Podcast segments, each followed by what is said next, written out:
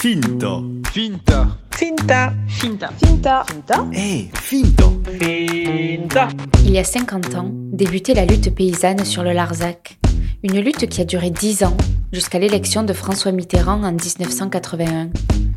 Élu président de la République, ce dernier entérine, comme il l'avait promis, l'abandon du projet qui a crispé les paysans sud-avéronnais, à savoir l'extension du camp militaire de la cavalerie. Celle-ci, annoncée en 1971, prévoyait l'expropriation d'une centaine de paysans de leurs terres. Bien décidés à défendre leur plateau, ils s'embarquent dans une folle aventure collective, sans savoir qu'elle durerait dix ans. Rejoints par des militants de différentes mouvances, ils seront au cœur d'un véritable laboratoire, social, militant et agricole, d'où émergeront les questions toujours actuelles que sont l'agriculture raisonnée, la non-violence, la désobéissance civile, l'écologie aussi. 50 ans après, que reste-t-il de cette lutte paysanne? Qui sont les agriculteurs du Larzac aujourd'hui? Et quel héritage gardent-ils de la lutte? Pour ce documentaire sonore en trois épisodes, le premier, de Finta, je suis partie à la rencontre d'anciens du Larzac, incontournables, mais aussi d'enfants qui ont grandi pendant la lutte et des nouveaux venus qui habitent le plateau aujourd'hui. Je suis Lola Cross, journaliste indépendante, et j'ai écrit cette série pour Finta. On se bagarrait officiellement pour garder notre terre. Et petit à petit, on se bagarrait pour faire chier l'armée. On avait changé tout, quoi. On était devenus antimilitaristes à ce moment-là. On a, on, a, écrit notre page de l'histoire comme on a pu, et bien que les autres fassent pareil, quoi. Et chacun, maintenant, on voit bien dans les, dans les jeunes, les jeunes de 40 ans hein, ou 50 ans, ils écrivent autre chose, mais c'est bien, chacun fait son truc, quoi. Nous, on a fait ce qu'on a pu à l'époque, quoi. Que chacun fasse ce qu'il peut là où il est. Voilà. 4, 3, 2, 1. François Mitterrand est élu président de la République. Monsieur François Mitterrand est élu ce soir président de la Ce 10 République. mai est un jour de joie. 51,7%. C'est un jour de joie pour des millions d'hommes et de femmes dans ce pays qui ne pouvaient plus continuer à vivre dans la société qui leur était faite. 1981, c'est ici que commence ce deuxième épisode. Après dix ans de lutte, les paysans du Larzac sont à l'aube de la victoire. Véritable caillou dans la chaussure de l'armée et de l'État depuis 1971, les paysans ont réussi à faire échouer le projet d'extension du camp militaire de la cavalerie voulu sous Pompidou. Et maintenant Que faire de ces milliers d'hectares de terre morcelés pendant la lutte? Quelle suite donner à cet élan collectif? Et quelle place faire à celles et ceux qui, arrivés en soutien pendant la lutte, souhaitent s'installer à demeure sur les fermes du Larzac? Le projet d'extension du camp militaire du Larzac ne sera pas poursuivi et les procédures en cours seront abandonnées. C'est ce qu'a rappelé ce matin, au cours du Conseil des ministres, François Mitterrand. 1981, on est en pleine campagne électorale. Il y a deux candidats, il y a Giscard d'Estaing, il y a François Mitterrand. Solveig Le Mitterrand était venu plusieurs fois sur le, sur le lieu de la lutte et il avait dit 1981, si je suis élu, alors on arrêtera le projet de l'extension. Comme le dit très justement Léon, il a fallu lui rappeler un petit peu ça, parce qu'à l'époque, il a choisi comme ministre des Armées Charles Hernu, qui lui ne voulait pas du tout arrêter le projet de l'extension, voulait continuer. Donc il y a eu un petit moment de flottement là, où on dit, bah alors la promesse, tu la tiens ou tu la tiens pas? Et Mitterrand a tenu sa promesse. Donc effectivement, il a décidé d'arrêter le projet de l'extension du camp militaire. Et donc le terrain militaire est resté dans ces 3000 hectares, tels qu'ils étaient au départ. Donc toutes les fermes ont été sauvées Oui. Et, et là commence une nouvelle étape en fait de l'organisation post. C'est-à-dire qu'il faut imaginer pendant dix ans, ces gens-là se sont battus sans arrêt. Sans arrêt, en, en, réunion, en manifestation, en réflexion, avec des moments de bonheur, on a obtenu, puis des moments où non, on va pas. Ou ça. Donc en 1981, Mitterrand dit c'est bon, on arrête. Il y a un, immense bonheur, et puis après, pouf, un relâchement. Et maintenant, qu'est-ce qu'on fait? Quand c'est pendant dix ans qu'on est sur le mouvement et que ça s'arrête, qu'est-ce qu'on fait? Ben, on reprend la vie normale, oui. Puis on s'aperçoit que non, une vie normale, c'est plus possible parce qu'il y a eu trop d'investissements, trop de liens qui se sont créés. Et donc, euh, il y a, après ces quelques mois de flottement, eh bien, cette nécessité presque euh, des paysans de se dire tout ce qu'on nous a donné, tout ce temps que les autres nous ont donné pour le lutte, il faut qu'on le rende. Et donc, c'est à ce moment-là qu'ils commencent à s'investir dans d'autres luttes, mais qui se disent aussi la terre comme on s'est fort battu pour la garder, ben maintenant, il faut la développer. Et donc, il y a tout ce projet d'aménagement du Larzac. Mais cet aménagement, il ne peut pas se faire comme ça, euh, par un coup de baguette magique. Donc il faut construire des structures. Il y a tout ce moment de réflexion. Oui, on était un peu étonnés parce qu'on se dit maintenant qu'est-ce qu'on va faire? On était habitué à vivre dans la lutte, à construire, à faire les chemins, etc. Euh, qu'on va faire maintenant Léon Maillet. Heureusement, il y avait un copain de- du comité Lazare Paris, qui était, je ne sais pas dans l'administration, qui est décédé depuis, évidemment. Et il a été nommé sous-préfet à Millau pour euh, arranger tout le dossier en retard, quoi. Il y a eu du boulot. Il est resté deux ou trois ans à Millau. Il y a les lignes électriques qui n'étaient pas faites à des endroits, les téléphones qui étaient restés en plan un peu partout, enfin, même si on avait un téléphone de campagne entre nous, enfin, bref. Il y a eu tout ça rattrapé. Les adductions d'eau, enfin, bref, les constructions, les, les, les fermes, les, les bergeries déjà construites qu'il a fallu après demander le permis pour régulariser. Enfin, voilà. Sur la plupart des terres, elles étaient déjà occupées par des gens, des, des squatteurs, quoi, en somme. Mais qui avaient été achetés par l'État, et du coup, nous, on les avait squattés. Qu'ils avaient squattés avec notre appui. Souvent, on leur avait, des fois, donné des brebis au départ pour démarrer, on leur avait aidé à retaper les bâtiments, ranger les chemins. Et donc, il a fallu régulariser ça, il a fallu inventer donc la SCTL. C'est le seul office foncier de France dont la gauche avait parlé en 81, mais ça n'a jamais été mis. Il n'y a que celui-là qui a été mis en place parce que les terrains appartenaient déjà à l'État. Grâce à la victoire du Larzac, toutes les terres achetées par l'État sont revenues, sont restées à l'État, mais sont gérées par les paysans. C'est unique en France, voilà. Mais que monde de lendemain, il y a eu quelques-uns, mais très peu quand même. hein. Sur les, sur les 107 paysans concernés, on était 103 à prendre, comment on appelle ça, un serment, voilà. Mais il y en a, un voisin qui a vendu à l'armée, et puis après, donc, il a fallu qu'il laisse sa terre. Il y en a quelques autres qui ont vendu à l'armée, là-bas, du côté, euh, on va dire, est du Larzac, au-dessus de Nantes. Ceux qui gèrent le GFA, maintenant, c'est compliqué, parce qu'il y a même des personnes qui sont décédées, qui répondent plus. Donc, ils ont fait une espèce de... Un groupe, donc, où on a mis toutes les parts inconnues, parce qu'il y en a. Il y en a beaucoup, maintenant, peut-être peut que la moitié, que les gens ne répondaient pas aux assemblées générales. Comment on construit une structure qui permettra de réhabiliter quelle ferme, pour quelle, euh, pour quelle agriculture, comment. Donc il y a tout ce moment de réflexion pour mettre en place ce fameux euh, Société civile des terres du Larzac, hein, cette fameuse SCTL. Elle n'est pas arrivée comme ça par un coup de baguette magique. hein. Ça a nécessité pas mal de réflexion, de débats, etc. C'est une expérience qui va être extrêmement intéressante, puisque ces 6000 hectares vont être mis à la disposition euh, d'agriculteurs sous forme locative, ce qui leur permettra de ne pas avoir à supporter le poids du foncier ou le poids des bâtiments agricoles. Tu peux nous l'expliquer euh, simplement, la SCTL, elle a été créée en 85 C'est ça. Une fois que François Mitterrand dit stop, on arrête, pendant les dix années de lutte, certains paysans, c'est vrai, avaient craqué, avaient vendu des terres. Il y avait aussi des gros propriétaires terriens qui avaient profité pour faire un peu plus d'argent. Donc l'armée avait acheté des terres. Donc l'État se retrouvait propriétaire de ces terres. Dans le même temps, les paysans, pour mener la lutte, avaient mis en place ces fameux GFA, groupements fonciers agricoles. Euh, donc il y avait beaucoup de de sympathisants français qui avaient acheté des petits morceaux du Larzac et qui se retrouvaient propriétaires d'un petit bout du Larzac. Alors toutes ces terres qui étaient possédées à la fois par des particuliers ou par l'État, eh bien c'est à ce moment-là que la réflexion s'est mise en disant comment on peut les réunir tout ensemble. Et c'est là qu'après pas mal de réflexions, le gouvernement français a décidé de faire une espèce de laboratoire foncier agricole. Ils ont dit toutes ces terres, on va les réunir et on va les confier à la gestion des paysans du Larzac. Voilà. Donc ce sont des terres qui sont gérées collectivement par au départ les centres paysans, puis maintenant peu à peu s'est mis en place cette fameuse SCTL, donc ce conseil de gérance des agriculteurs, mais également des artisans, des habitants, qui sont au sein de ce conseil de gérance, la SCTL, et qui vont gérer ces terres. Alors ça veut dire quoi gérer ces terres? Eh bien, C'est-à-dire qu'on a une ferme, une exploitation, et on l'attribue. Là, si demain il y en a une qui se libère, le conseil de gérance de la SCTL va faire des appels d'offres un peu partout en France. Il y aura des candidats. Ce conseil de gérance va sélectionner les meilleurs candidats et va pouvoir les installer. Alors les meilleurs, c'est pas les plus riches, c'est pas les, c'est ceux qui seront le plus à même de pouvoir se développer harmonieusement dans ce territoire.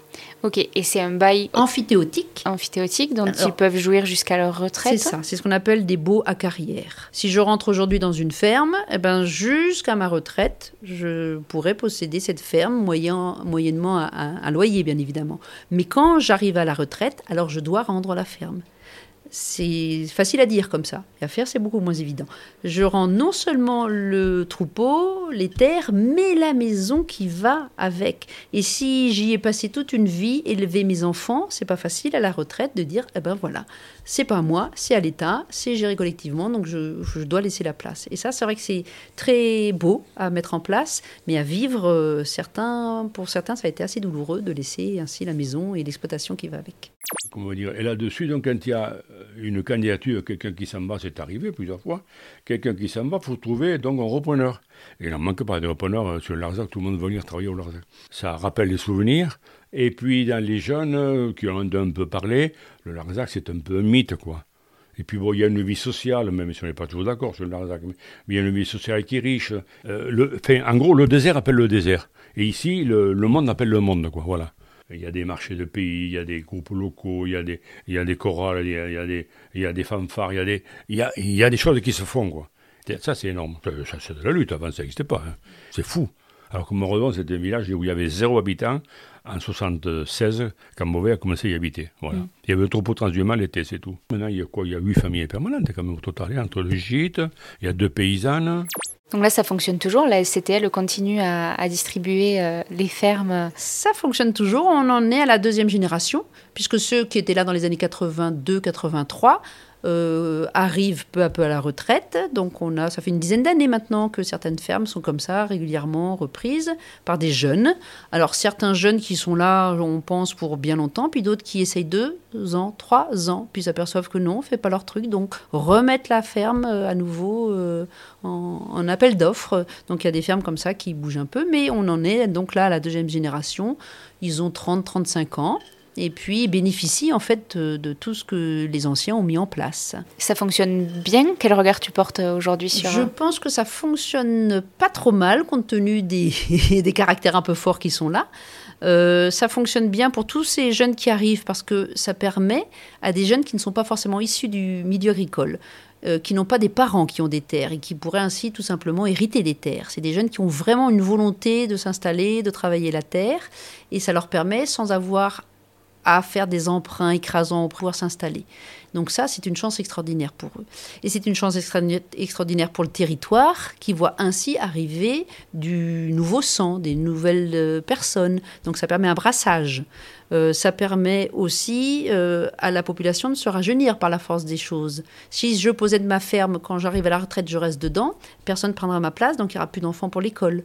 Donc tout ça, on s'aperçoit que ça fonctionne plus ou moins bien, puisque c'est avec des êtres humains, donc c'est jamais facile, mais que l'objectif, si l'objectif c'était de redynamiser le territoire, ben c'est parfait. Parce qu'effectivement, aujourd'hui, on a plus d'exploitations agricoles sur le Larzac qu'il y en avait dans les années 70.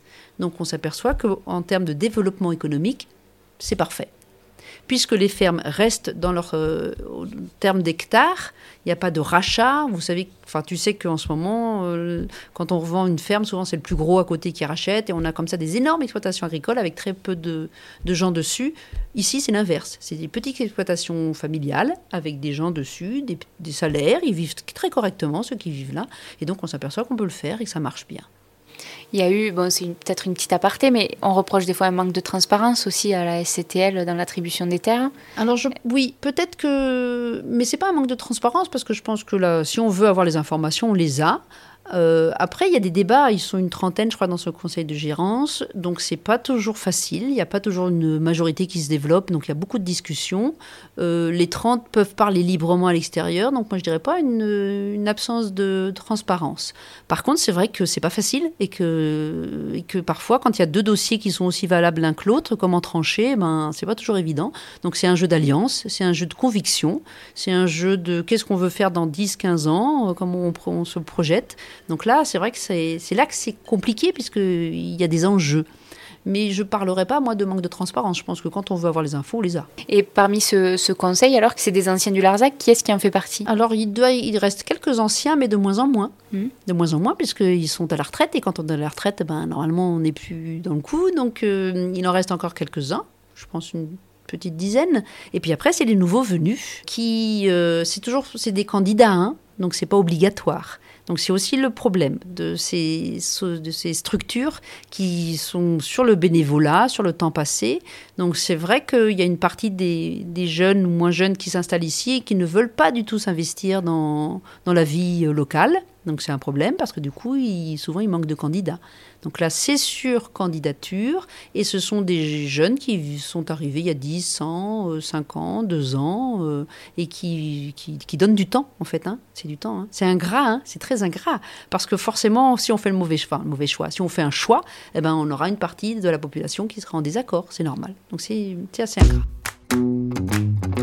Bernard Parzi, éleveur et ancien membre du comité de gestion de la SCTL. Dans le monde euh, agricole, rural, c'est une belle expérience. Je ne sais pas si elle est reproductive, mais c'est une belle expérience. Ça a marché parce que les gens se connaissaient déjà durant la lutte et avaient l'habitude de travailler ensemble. Dans le monde rural classique, euh, je ne suis pas certain que ça soit très facile. Ouais. Ici, vraiment, toutes les étoiles étaient alignées pour permettre ça. Oui, voilà. Oui, oui, il y avait un peu un, un, esprit commun. Enfin, si les gens sont de jouent le jeu, il n'y a pas de problème.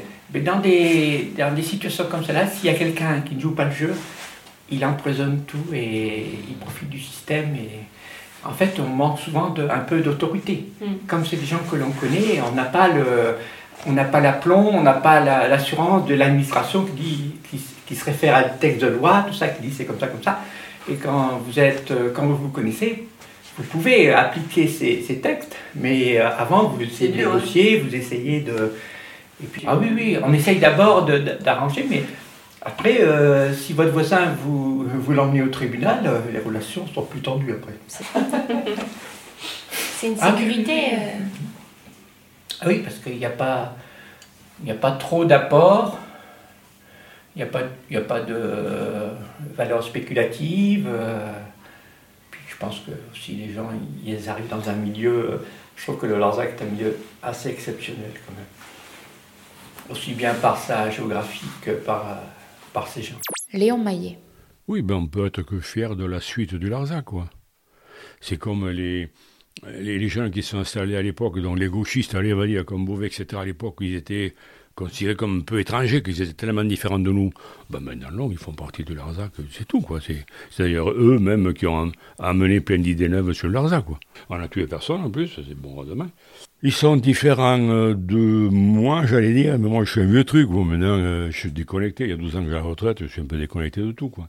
Mais ils travaillent différemment. Euh, d'ailleurs, ce sont les nouveaux, quand ils sont arrivés comme José dans 76, c'est lui qui a commencé, il a, eu l'idée de faire le fromage à la maison.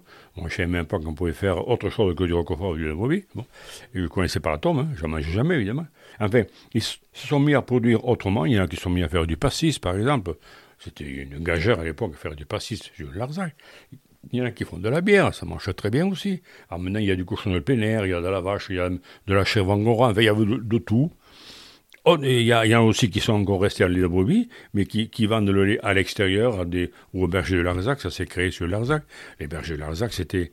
Ça, c'est un truc extraordinaire. C'était un gars qui est venu reprendre une ferme après euh, la fin de Larzac, euh, un gars entreprenant, mais qui, était né à Paris quand même. Donc il a retapé la ferme, il a lancé la Cuma, euh, il rêvait de faire une fromagerie. Donc à trois ou quatre, ils sont sortis du système Roquefort avec une vieille loterie à Calvary pour tenter à faire du fromage. Ça ne s'est pas très bien passé au début, ils n'avaient pas l'expérience, etc. Et puis de fil aiguille, on va dire 30 ans après, 30 ans après, je crois qu'il y a 45 salariés, 45 producteurs. Quoi. C'est une, c'est une fromagerie extraordinaire. Les fromages, tout le monde le sait, ils sont extraordinaires. Puisque les gens qui se sont installés à ce moment-là n'avaient pas de droit pour dire de Roquefort, vu que les fermes étaient à l'abandon, il n'y avait pas de quota. Donc il a fallu qu'ils fassent autre chose. Et c'est pour ça que Don José a fait la tombe qu'il savait faire. Il avait appris à faire au Pays Basque. Maintenant, de, avec l'histoire du Covid à la télé, encore à midi, j'ai vu vente directe, etc., en bio, etc., transformation à la ferme. À la télé, tous les jours, on voit ça maintenant. Ah, mais il y a 40 ans, ça n'existait pas, ça. Donc, on a été, en somme, j'allais dire, des précurseurs. Euh, on était dans la bonne, dans, la bonne ligne, quoi. C'est les jeunes qui ont eu l'idée. À l'époque, on disait les gauchistes, parce que vraiment, c'était différent. Ils étaient habillés différemment, ils étaient barbus, etc. Ils pensaient différemment. Et heureusement, ils sont venus, les gauchistes.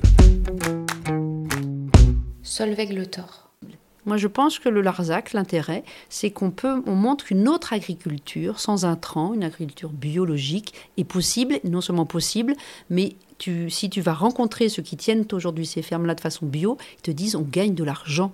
Voilà, c'est vraiment une économie tout à fait euh, euh, réaliste c'est que avant il y avait pas de, on se posait pas de questions. Qu'est-ce qu'on fait? Bah, de la brebis. De la brebis pourquoi? Bah, pour Roquefort. Alors que tous ces jeunes arrivés là avec euh, des études supérieures se sont dit mais peut-être qu'on peut faire autre chose. Peut-être qu'on peut sortir du système de Roquefort, faire la vente en direct. Donc valoriser nos produits et c'est comme ça que financièrement ils s'en sortent très bien. Ils ont compris que le circuit court c'était euh, la meilleure solution pour faire des sous.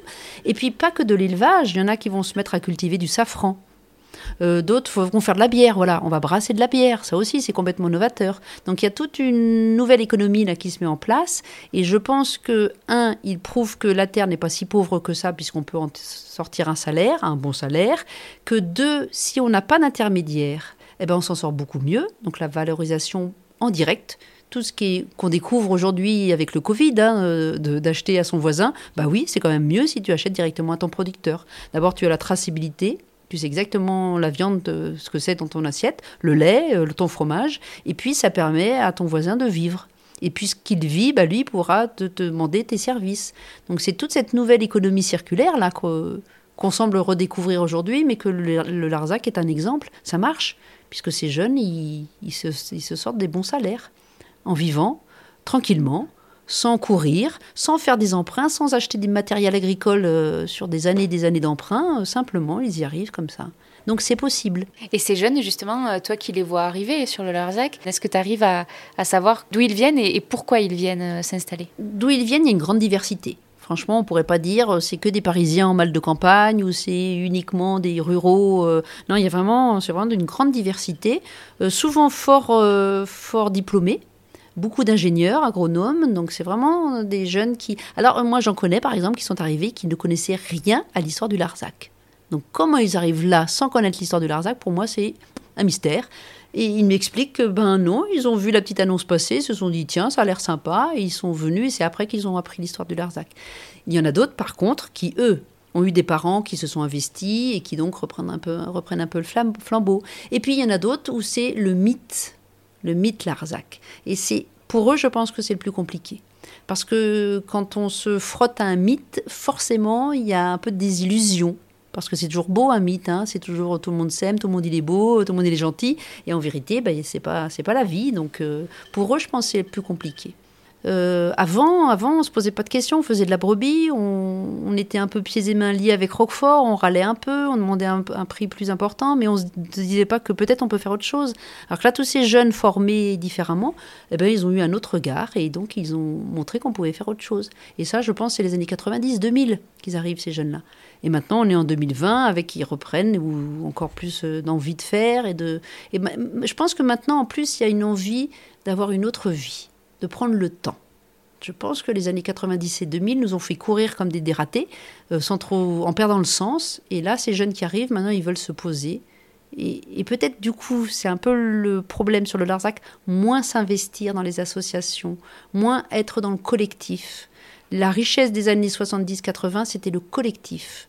Aujourd'hui, ce sera un peu mon regret c'est que ces jeunes-là, on les, on les retrouve dans des choses collectives pour le plaisir, faire de la musique ensemble, boire des coups ensemble, mais pour construire dans les, dans les structures comme euh, la PAL, la tout ça, eh ben, c'est plus compliqué de les retrouver. Donc je pense que là, il y a une petite perte de, de sens peut-être. Euh, je voulais te demander, Solveig, qu'est-ce qu'il en reste d'après toi de la lutte euh, paysanne euh, dans le territoire? En quoi est-ce qu'elle a façonné le territoire? Je crois que tu serais venu il y a 10-15 ans, on n'aurait pas eu la même conversation.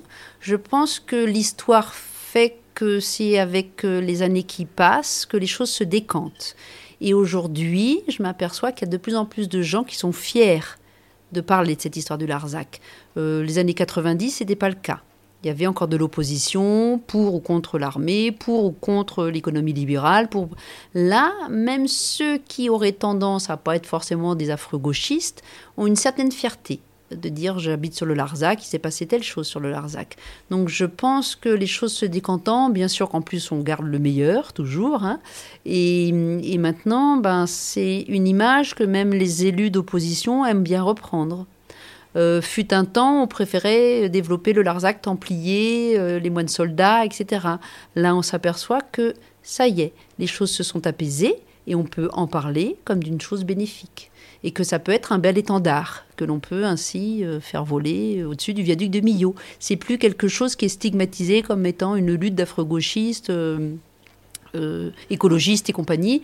Euh, voilà, les choses se sont décantées. On s'est aperçu que, que, le combat s'est bien déroulé, il n'y a pas eu de, violence et que la victoire, elle a été bien absorbée. Il n'y a que le temps qui a. Il n'y a que le temps qui peut apaiser parce que je pense que dans une lutte, il y a toujours des vainqueurs, des vaincus. Et on le sait, l'histoire n'est écrite que par les vainqueurs.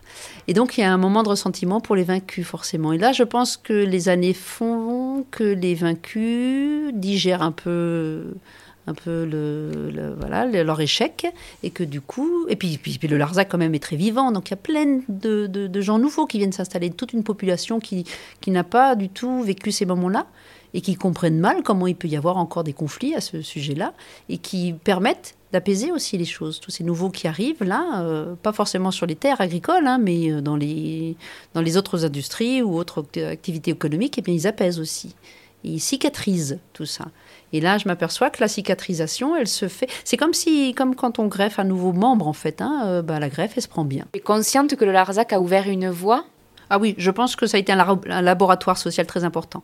Et dans la lutte non violente, donc il y a des peuples en lutte aujourd'hui qui viennent se former à la non-violence euh, ici.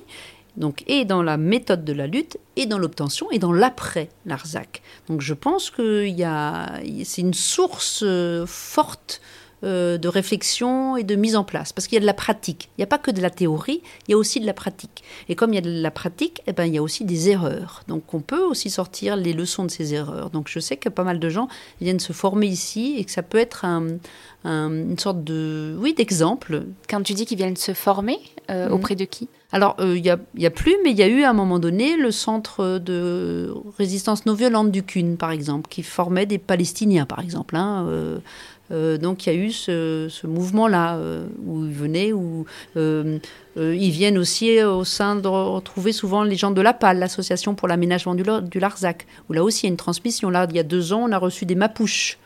du Chili qui venaient aussi voir comment sur le Larzac ça s'était passé. Donc ça continue encore, les anciens du Larzac continuent à prendre leur bâton pour expliquer comment ça s'est passé et pourquoi. Donc a, c'est vrai, la référence Larzac.